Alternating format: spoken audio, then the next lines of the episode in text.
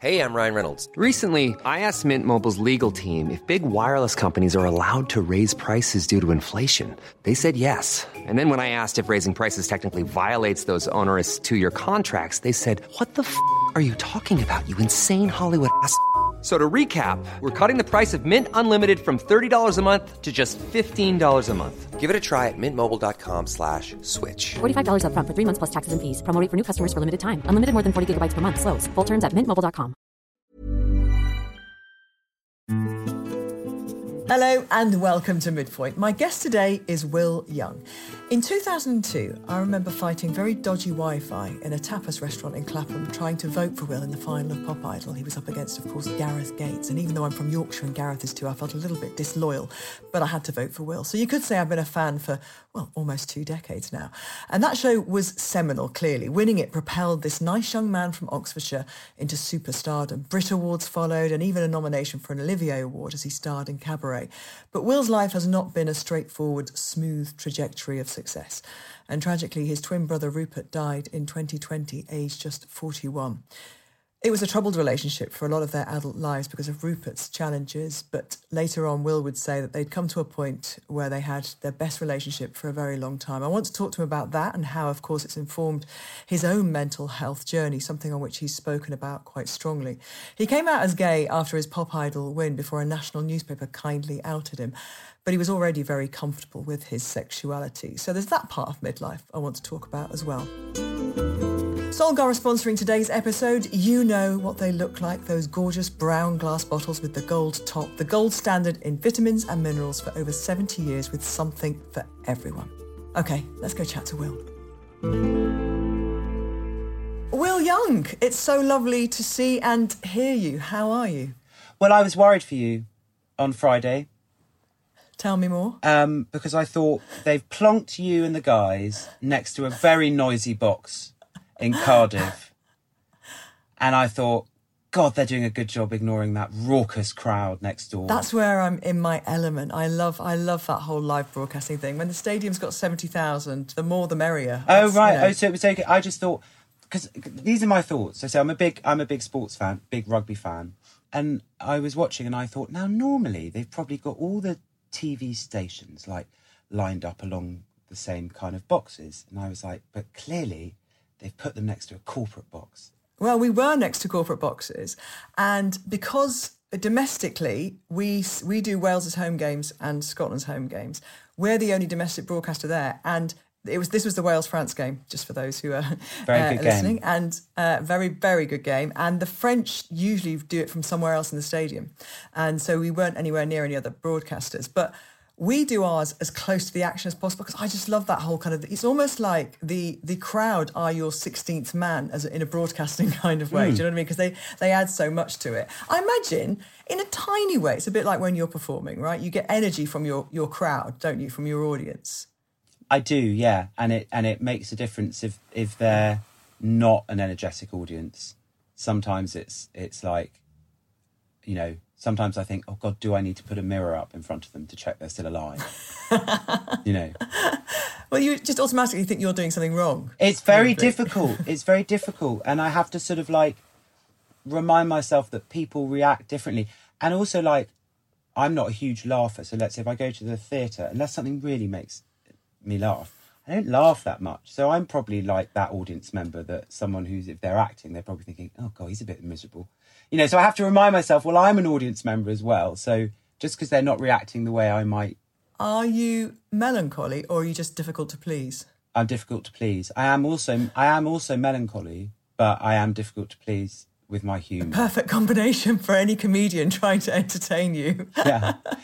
But but but but I you know I rarely find things that funny. But if someone's really funny, then I'm in. What do you find funny? This is going, by the way, nowhere near the direction I was intending it to Oh. at the top. But what, what do you find funny? Um. I okay. I'll tell you. I mean, I think my family are very funny. Um. So That's handy. a sense of irony, right. which I think can be really specific in the UK actually, and a sense of the absurd, I absolutely love, um, and that gets me. Yeah. And uh, so are you laughing at your family or with your family, just to be clear? Oh no, very well. Depends. Both. depends on the minute. And the other thing I think we need to establish is where you're broadcasting from today. Because if ever there was a loft that said loft, It's this. uh, I don't think I've seen one that is more loft like than the one you're currently situated in. couldn't be more loft like. It's not pretending to be any. There's there's even two boilers. One which actually I don't even. It doesn't even do anything, and it's just here. I can't get it. Out. You've it also out. got framed pictures behind you, and I'm wondering if that's a Dorian Gray reference. You know, did you deliberately put those there? Ooh, Because this is midlife, and then we're So I actually I do I have a framed picture of the Queen that was taken in the fifties by Terry O'Neill, and it looks and she looks like sort of Elizabeth Taylor. And then I've got um, I've got a framed poster of myself. Um, I don't have any pictures really of me around the house because I just in the attic. yeah, just in the attic because I think it's really naff. So any pictures I do have, you don't really know it's me. So, but I do have like you know a lot of my stuff up here. And then during lockdown, when I eventually got back to England because I started in Los Angeles, got back, my brother, who was still alive then, he had put up this cladding in my loft, and I thought, right, let's turn it into a studio.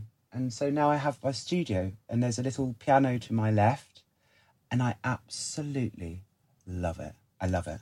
Have you got proper stairs, or just like a ladder? no, I've got a ladder. A ladder. yeah. And do you, do you pull the ladder up when you're actually really working hard? Um, no, I mean, No. also up here, it's the quietest place because I have a big dog who makes a lot of noise. So Domino's probably on my bed underneath me, and I don't think he's snoring because we can't hear him. I want to talk about your animals, well, your dog, and I, and I want to talk about your love of, of animals. And of course, I want to talk about your brother as well. But just going back to something you said at the beginning, talking about your love of rugby, while I was looking up things I thought I didn't know about you today, um, I- I didn't realise how quick you were. You were like a brilliant 400 metre runner when you were at school. You could have been an Olympian. No, I couldn't have been an Olympian. I was good, um, but I wasn't brilliant. Uh, uh, but I was good, um, and it meant that I was quite a good winger because I was a 400 meter runner. I had consistent pace. Speed endurance. I had speed endurance, so I, I wasn't Louis Rees-Zammit. Yeah, but yeah. you know, I was kind of once I went, so I was pretty good. I was kind of an all rounder actually, and so was my brother. But sport for me, I mean, Wellington College, which was the school I went to from 13 to 18, was a big rugby school. It always was. You know, Still is, yeah. Still is. And my dad was captain of rugby at Wellington, so we came with quite a lot of. Baggage. But you know what? Reputation. No, oh no, no, no. I'm happy to talk about baggage. Normally I would say baggage, but because my dad is so cool, he didn't really care. But it gave us a bit of cachet. So like we were like, Right. great, you know. Um, he didn't really care at all. He said he wasn't even that good. He was just tall. he just got picked because people could see him. Yeah, and he was Um, never pushy, never pushy. You know, not one of those parents that ever was like, "You must do this, you must do that," which I think is just amazing, actually. Um, but he loved coming to watch us play rugby. Loved it. I've say that there's nothing that gives me greater joy than watching my kids do sport. It really is the best. It's so, and I'm kind of hanging on, clinging on because they've got another year and a half at school. So you're clinging on to these moments, just really trying to savor them. And it's fantastic. I love it. Do you think it's weird if I carry on going to the school when they've left and watching other people's kids do I sport? mean, I think, I think we need to have a plan for that. I think if it is, you know, let's just plan it in advance, and then we know. so you, you and your brother were at school the whole way through. Yeah. You didn't have a period where you didn't go to, you went to separate schools, always together. always together yeah through from primary where we had we went to this amazing school called kingsbury hill in marlborough in berkshire such a pretty place marlborough and um it's not there anymore and um the headmaster um suspiciously had a yellow lamborghini um which it then, Expensive school. well, which it then turned out, I think there was some embezzlement going on somewhere. Um, and, and, and, you know, I, I, I believe that's fine to say that, you know, but I just love the idea of these innocent kids going, oh, what lovely, smart, very expensive car. Um, and then we went from there to a prep school from seven till 13. We, we were the first day boys ever at that prep school with another lovely guy. Um, and then we boarded from nine, and then we went to Wellington uh, from 13 to 18, yeah. Did it seem young boarding at nine? It was extremely young and it was a hmm. horrific experience. Gave me a, you know, it's, Even with a twin brother alongside you? yeah. I mean, and we had like, we had very strong family connections to the school. We, my grandfather was a governor. They used to live in a massive pile and they sort of donated. I mean, they were really posh, you know, and they donated like the slates from their stables to the school. And my uncles went there and my uncle taught there. And we learnt to swim in the school pool before we went. You know, it was my grandparents then lived right next to the school. So I think that's what made it so bad for us because my parents didn't have much money, even though my grandparents had a lot of money. My grandparent, my parents didn't at that stage. You know, they, my dad worked really hard to get us to this school, and they were doing. They really thought it was the best for us. They didn't know what was going on at the school, and unfortunately, it, it it was an experience for myself and Rupert that was really abusive, and it you know it really did affect both of us. Gave me PTSD. You know, I still get flashbacks, but I've done a lot of work on it, and um, you know, I'm pretty much out the other side. Mm, you've, you've talked about PTSD and trauma. Mm. um, yeah. That, and that comes from that period. Very much so. Yeah, I would say that was the biggest because it was. There's so many different definitions of trauma, you know, but prolonged, continuous exposure for for a number of years to a type of abuse, you know, or a type of state, i- i- is it can create often very complex trauma. So you can get complex PTSD. But I've I've become now very kind of nerdy about it. There's a great saying about trauma, which is you don't look at what's wrong with a person, you look at what happened. And it's such a shift in perspective. So I try and remember that whenever I meet anyone, I think, well, what happened to you? Because mm-hmm. something must have happened. Can you tell when people haven't dealt with that trauma? Do you see signs Well, in their behaviour? A bit, yeah. I'm a bit witchy. And do you resist the urge then to try and intervene and help them and become their Yes. saviour? Yes, I, I've done a lot of work on my own codependence. You know, actually, I try and be a very good listener, and I just try and model things from my own experience. You know, just I just speak from the I position because that's mm-hmm. really all that I have. You know, Well, also you're so you've been so brilliant at talking about it, and also talking about what happened to Rupert. I think that and and actually saying we're not doing enough. We're not, you know, and you know we need to do more in these areas, and and and that's really powerful when you've got a platform like you have. Well, I hope so because I mean, otherwise, you know, there's a few reasons why I do it. One, one is is slightly from an anarchic place. None of my family really fit a mold, and mm. so I like to kind of push that.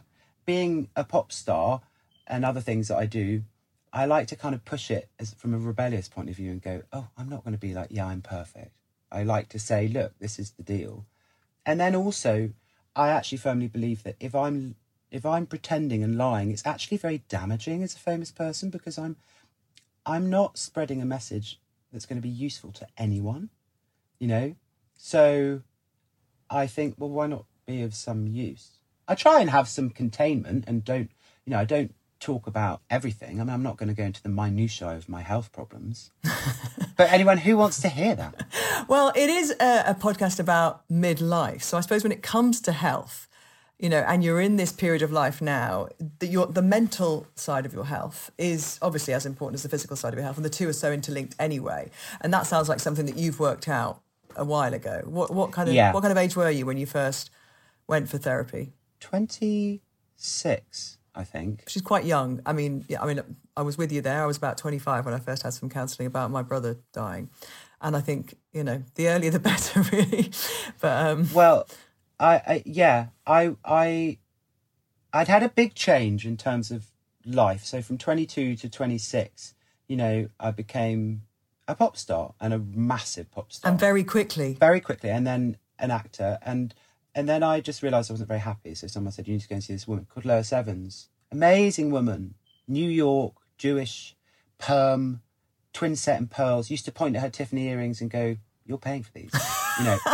she was like she's now no longer with us, which is a real shame. But um, she, and the first thing she said to me was, "If I was your boyfriend, I'd dump you."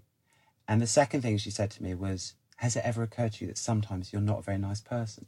And I just thought, she's a keeper. Yeah. You know, you're an absolute keeper. And she would, I mean, she really was on my case. she was so on my case, but she was hardcore. Yeah. And at the time, you, she was the person you needed. Definitely. And I finished with her. You know, I'd done all the work and I we had this sort of final session and I remember saying to her, Oh Lois, couldn't you have just told me everything at the beginning? you know. I was like, I know it doesn't work like that, but really, you'd have saved a lot of time. she was like, It doesn't work like that, William. And also, she can't buy more Tiffany earrings if you do it in one session. So, you know. She got a hell of a lot of Tiffany earrings out of me. So, with your brother, you're going through this journey. He's obviously on a different journey in life. Um, and he- presumably was exposed to things as a child as well. That Yes, he was very. I mean, I mean, Rupert. You know, he was picked up by his throat and slammed against a bookshelf at, at the school. He suffered more physical abuse than I did. I was quite crafty and very good at charming people, so I could. I could. That's how I remained safe. It became a very good way of me surviving, but it stopped working for me as a tool when I got older. But you know, Rupert.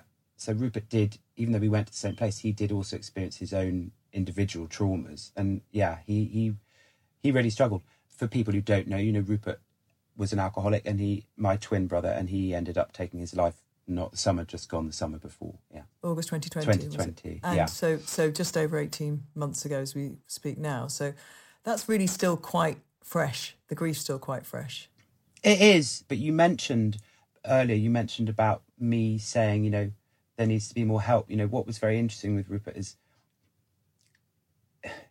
he kind of slipped through the net, and I realised when I went to the to the coroner's report, uh, the coroner's court, I went and was asking a lot of questions, and I deliberately made a statement then because I thought I suddenly started hearing all a lot of very similar experiences of people who had slipped the net and just how ill equipped you know we are in this country for, for mental health and Do you think he was savable then?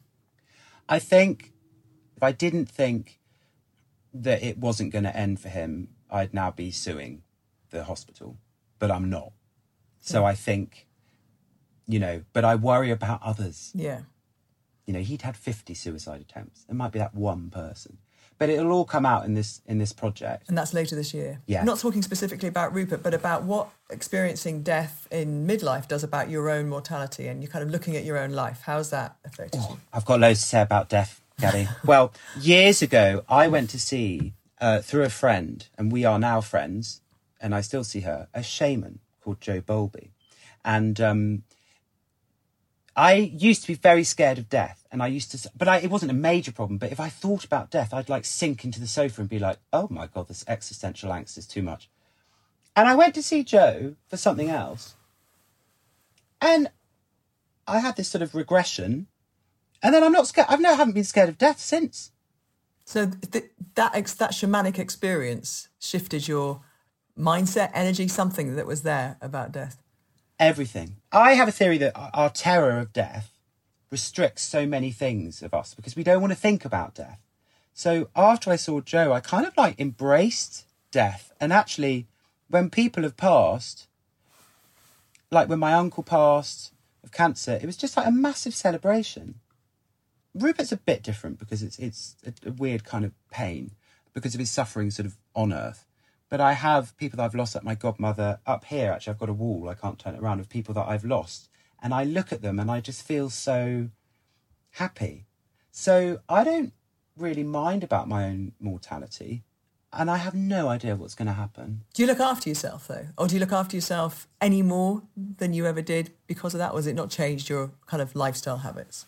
I have got better actually, and actually I saw a doctor um, when I was forty-one, and she said, "Now you're into midlife. This is when the between forty and fifty is when you really need to look after yourself.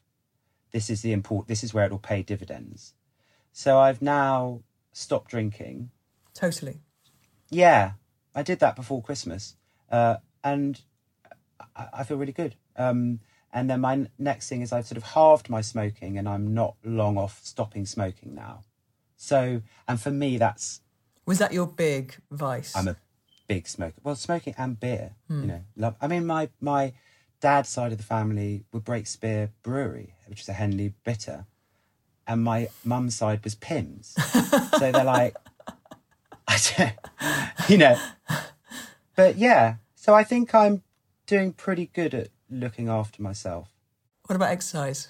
Oh, I love well Pilates. More, I love. yeah, yeah. I, I just love Pilates. I used to do a lot more ballet and contemporary. I haven't done that for for a while, probably because of COVID, and I just got out of the thing. Mm-hmm. I do have a like an exercise bike, one of those jobbies, which I kind of do sometimes, but it gets my hip flexors. That would counter the cigarettes a bit, though, as well, wouldn't it? If you got on that. You know what? It actually really does. And then I go running, but I tend to I go running in the countryside. So when I go down to Cornwall, I run it. I run in Cornwall. Yeah, I'm I'm an April to October outdoor runner. Me too. It's miserable. I live a little bit out, and it's too yeah, it's too muddy, and I can't even you know I slip over. And I just think no, I'm doing this in nice weather. And going back to I mentioned just there how quickly your fame came because Pop Idol was you know this revelation of a show. You know these people came from nowhere to being you know kind of right out there as you did. 13 million people, I think, watched your final, didn't they? You know, huge numbers. Everybody knows who you are. National news story. It's an extraordinary way to become famous, and everybody has an opinion, of course, on on you and you know what they think of you. How, how did you mentally deal with that, and how did it shape you? I was so focused on being a singer that I, I mean, I was like fiercely focused. So I just remained determined. As soon as I won, I thought, well, you've got five years to earn a reputation. You can't demand it, you have to earn it. So you've got five years.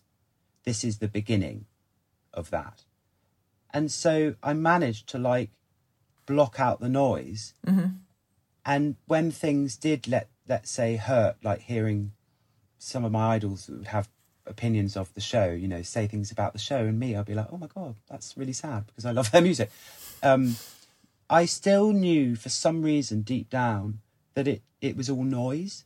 So all the noise that came with the fame was kind of blown away by my focus on I need to do great music. So it was always the main thing. You know, there's that expression, isn't there? For never forget the main thing, and the main thing for you was always the main thing. Hundred percent, still is. Well, I was going to say that that the only way you're going to ever have a long career like you've had is if you stuck to that, which you clearly did. But in terms of the genre, and you look at like X Factor followed, and do you feel like sometimes I think young people who have grown up with that have got a very different attitude towards you know this is this immediacy and they want everything very quickly and that was also that was the start of that and ironically you didn't have that attitude No, I think for people of our generation, it was new. I mean, there'd always been talent shows, but it was bigger, shinier. You know, one one artist, big record company deal. You know, it was all that. So it was sort of new, and I guess it's it was almost like the instantaneousness of TV before then you got like social media and things like that. So there was an element of like immorality about it, I think. And and I but my biggest sadness is is how people were treated in subsequent shows mm-hmm. in different formats.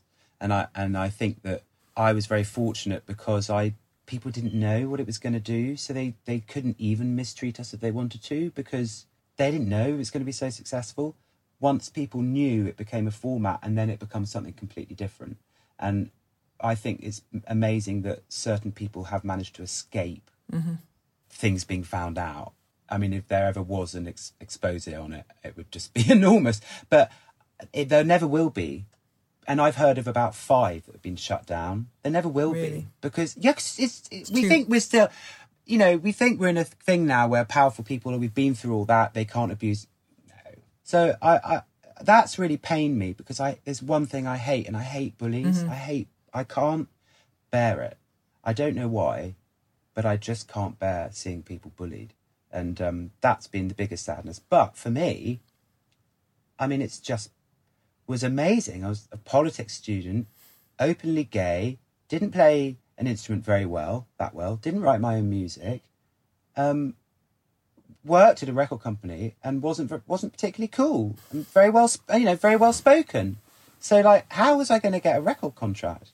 So for me, it was just, I mean, it literally was. We talked about mortality earlier. I will sit at my deathbed and go. In fact, as soon as I got a record contract, I thought, I cannot believe you are so fortunate enough to be able to say, "Oh my God, I did that. I got there. Yeah. I became a pop star." And uh, you you are many things now. You, obviously, you've acted since you've been in cabaret. You've um, obviously got your new podcast coming out, which is um, uh, based around mental health as well. You've become really well known for talking about that. You've been able to shape your life in a way that you know seems as well to be really gratifying. Yeah. Yeah. Sometimes I think, oh gosh, William, could you just focus on one thing? But I I think find the joy. There's a friend of mine who says find the joy. So I just try and find the joy. Do you think it helps being a gay man that you can to do that? Like if you had two point four kids and a Yeah, no, actually it's a very good question. I, I there is something about growing up being on the periphery and watching.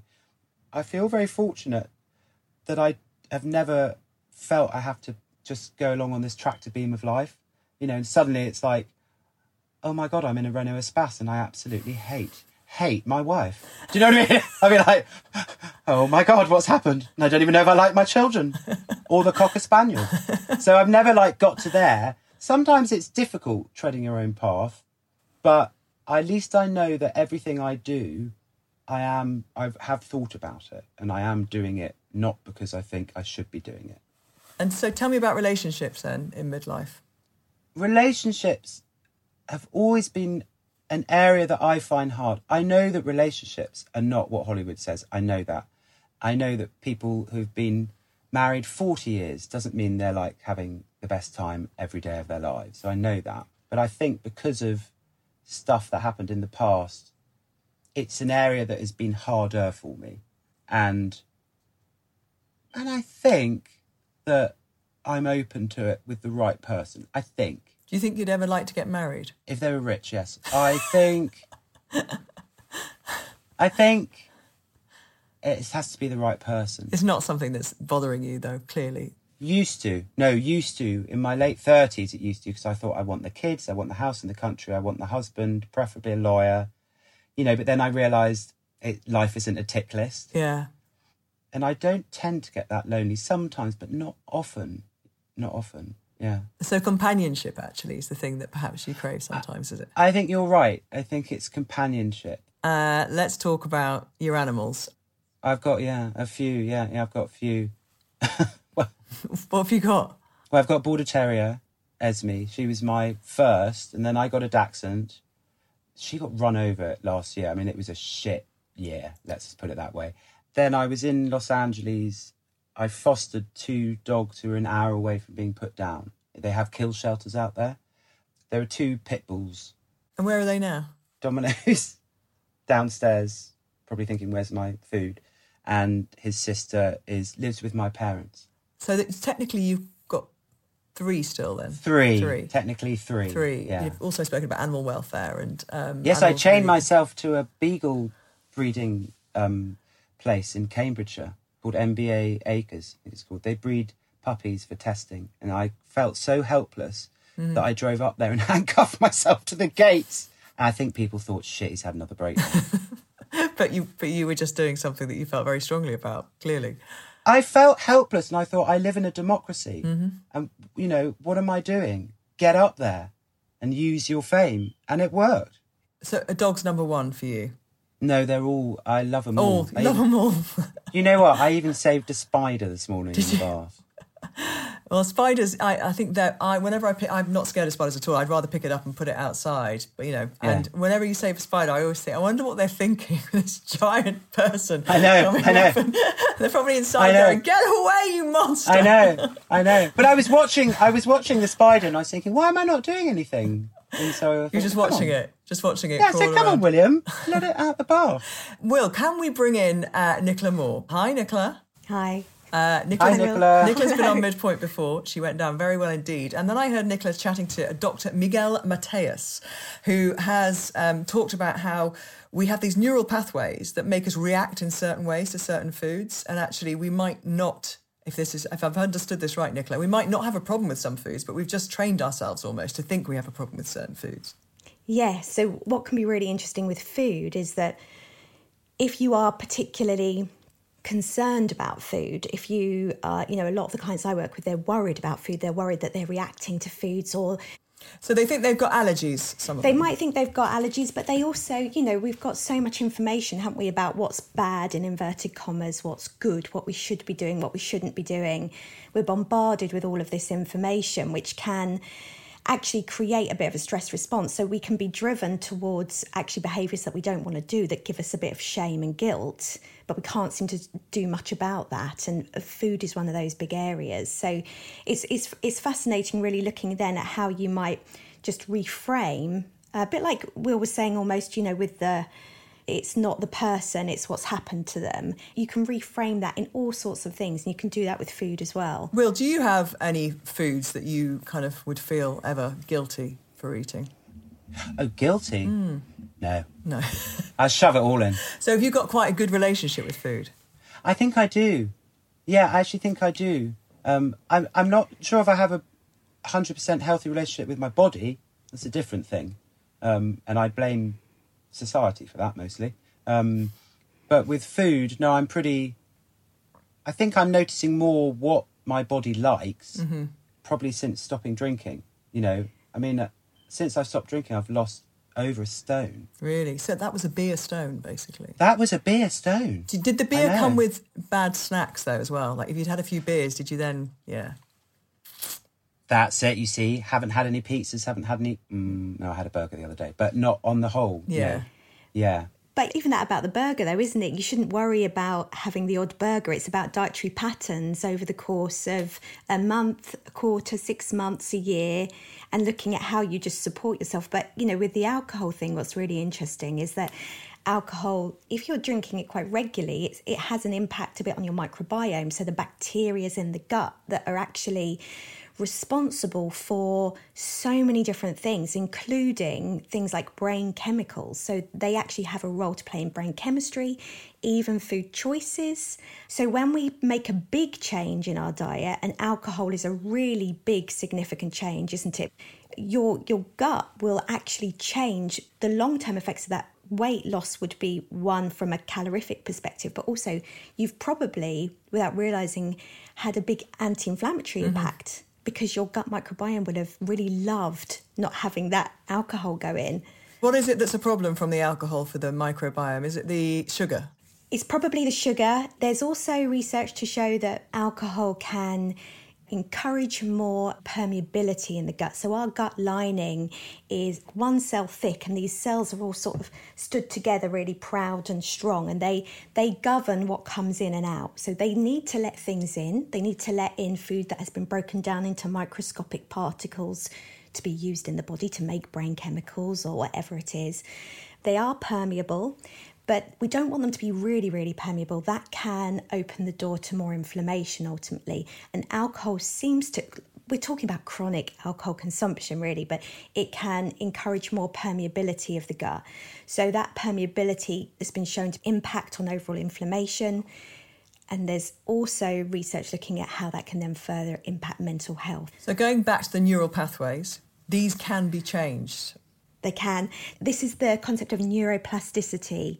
So we have the ability to change the setup of the brain, these neuroconnections. But for many of us, our neuroconnections have been formed in formative years, and our constant thinking processes and reactions to stress or whatever reinforce them over and over again. So let's say, for example, you actually become really fearful of eating carbohydrates because everyone's told you you shouldn't eat carbohydrates. So that actually creates a bit of a stress response. And that in turn can change how you're even digesting your food and it can make you feel bloated but it's it's the brain is controlling things to a large extent So the food per se is not making you bloated. It's your stress responses. the stress response and the down regulation of your digestive secretions as a result. But what you can do, when knowledge is power, isn't it? So when you understand this, you can start thinking, okay, well, I'm going to look at this slightly differently. And it's not as easy as snapping your fingers and it's suddenly all being perfect. But if you can start understanding the physiology of how it works and then start to look at food differently and start to have more of a, you know, looking at the benefits of what carbohydrates do and mm-hmm. the enjoyment you get from them or, or how they make you feel from a satisfaction point of view or whatever, it feels a bit overwhelming to chip away at a, a neural pathway that's not so helpful for us. It can be a bit easier to emotionally think, I'm just going to avoid that one and start building a new, New one. one. I won't invest in that other one anymore and it will just start eroding. It's like a building that you're not going to look after anymore. Nicola, thank you so much. As always, uh, you put it so brilliantly and uh, in those kind of bite-sized uh, chunks that we can take away. And um, hopefully, I'll see you again on another Yes, episode of Midpoint at some so point. much. Take care. Bye. Bye. Your podcast, your new podcast. Yeah. Tell me, tell me a little bit about it. And uh, you said you don't do it in the loft. I'm disappointed about that. Well, you do it. You do it on the kitchen table. It gets a bit hot. Um, uh, yeah, the Wellbeing Lab. So, so I did a. I the idea is to try and educate and really get rid of the shame that can come with mental health. I've deliberately chosen topics and practitioners that are not necessarily the most known topics or the sort of sexiest topics. So you talk to therapists about these various conditions. I talk to professionals, yeah, about it. And we try and do like one topic and then what can you work on to make something better? So what's on the agenda then? That, that, Well, like shopping addiction, um, sex. I speak to two sex therapists. Dissociative disorders, which is something that I have and it's, you know, not that known about. and what what is um, dissociative disorder? Well, dissociative disorders is, can come from sort of high anxiety, and you can either get what I have, although it's got a lot better over the years, is depersonalization. So I often, when it, when I first got it, I didn't really, I couldn't recognize my face in the mirror. I didn't know who I was, but I did know. I didn't really know where I was. I didn't really recognize people. It was like a part of my brain, the feeling part my brain had shut down but you can also have derealization, which is when um, it becomes more you don't quite recognize your body and space and time, and you feel like you're in a movie. I've done equine therapy. That was brilliant. Oh, amazing! Yeah. But I did it, and it was amazing, and I'm oh. continuing to do it just for myself. How incredible! Yeah. Best of luck. Uh, that it sounds it sounds amazing, and it's going to be a Thank success you. as everything you do. Um, uh, well, not everything that all of us do is, but that's the great thing, isn't it, about life? I think uh, the realization in midlife that actually Yeah. you can try an idea and it's it's okay. It's one of the great. It's all about the intention. Actually, on that point, I've been asking listeners to tell me their midpoint moments, the things where they knew they were kind of in the midlife. And I'll give you a couple of examples. Tanya Tweedy says, Well, I found myself turning down the car stereo to see better as I was driving. Yeah, uh, I kind of tickled me that one. And, um, and Louise, 4366, says, If I don't want to go somewhere or do something, I just don't do it. I do relate to the turning down the stereo, actually. I mean, I did get into the Archers from quite a young age, so I feel like my midlife has been there for a while. You finally Um, reached your, perfect age. You, you kind of. Yeah, yeah, exactly. I was there a long time ago. because you were never really like the you weren't like when you were a pop star on Pop Idol and you became you weren't that kind of like young little kiddie pop star. Do you know what I mean? You were kind of you already felt established in your bones almost. I think I, I think I was, and maybe a bit of an older soul, maybe. But I, you know, I, I would lived a lot of life. I mean, I was twenty two. But Gareth seemed really young. Gareth was was eighteen, I think. I mean, there's a big difference. Yeah. Um, Is there anything where you've gone, oh God, this this makes me kind of in my midlife, something's happened to me physically, mentally, emotionally. oh my gosh, so many things. so for work, it was really lovely when people who were younger started getting excited to meet me. So I thought, wow, I must be getting into midlife, and they'll be like, oh my god, I listened to your, you know. So that's lovely. That's an was an amazing point. Gardening, actually. I mean, I've got more and more into gardening in a big old way. That's definitely Yeah, I- midlife Yeah, thing. that's midlife, isn't it? And my tulips have come up. But they're out now. Your, your tulips are Mm-hmm. out now. Oh, my tulips aren't. A friend of mine planted 40 for me. Actually, it was 400 when it was my 40th. and they're not there this year, which is a bit disappointing. How long have they been there though? Because it's about two years, I think, and then you're. Okay, this is the seventh year of them being Oh there. right. So that's the end of them. You've done well, maybe. Yeah. Yeah. I've stopped flowering. You stopped flowering. No, you haven't. bombshell. Thank you so much. It's so nice to talk to you. Take care. Thank you. It's strange when you meet somebody on a podcast like this for the very first time, especially when it's somebody like Will Young, who seems to have been with me for most of my adult life. And he's got that calm assuredness about midlife that I find really lovely and a refreshing lack of pop star ego as well. I think life's ups and downs have given him wisdom and clarity, and anyone who hangs out in their loft with a picture of the Queen is okay by me. Thank you so much, Will, for joining us. Uh, Nicola Moore is always welcome on Midpoint. She does know her stuff, doesn't she? I love learning more about how we can change the way foods affect us by our neural pathways, and we don't have to stick to behaviours that are not positive for us, and some may be damaging for us. We can change the way we behave around food.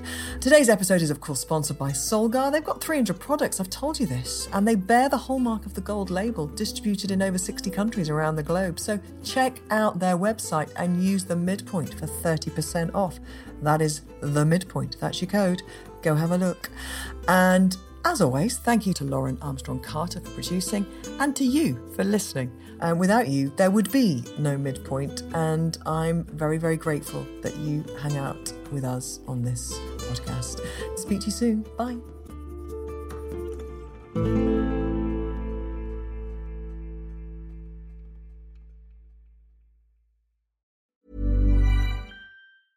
Even when we're on a budget, we still deserve nice things. Quince is a place to scoop up stunning high-end goods for 50 to 80% less than similar brands. They have buttery soft cashmere sweaters starting at $50, luxurious Italian leather bags, and so much more. Plus, Quince only works with factories that use safe, ethical, and responsible manufacturing. Get the high-end goods you'll love without the high price tag with Quince. Go to quince.com slash style for free shipping and 365-day returns.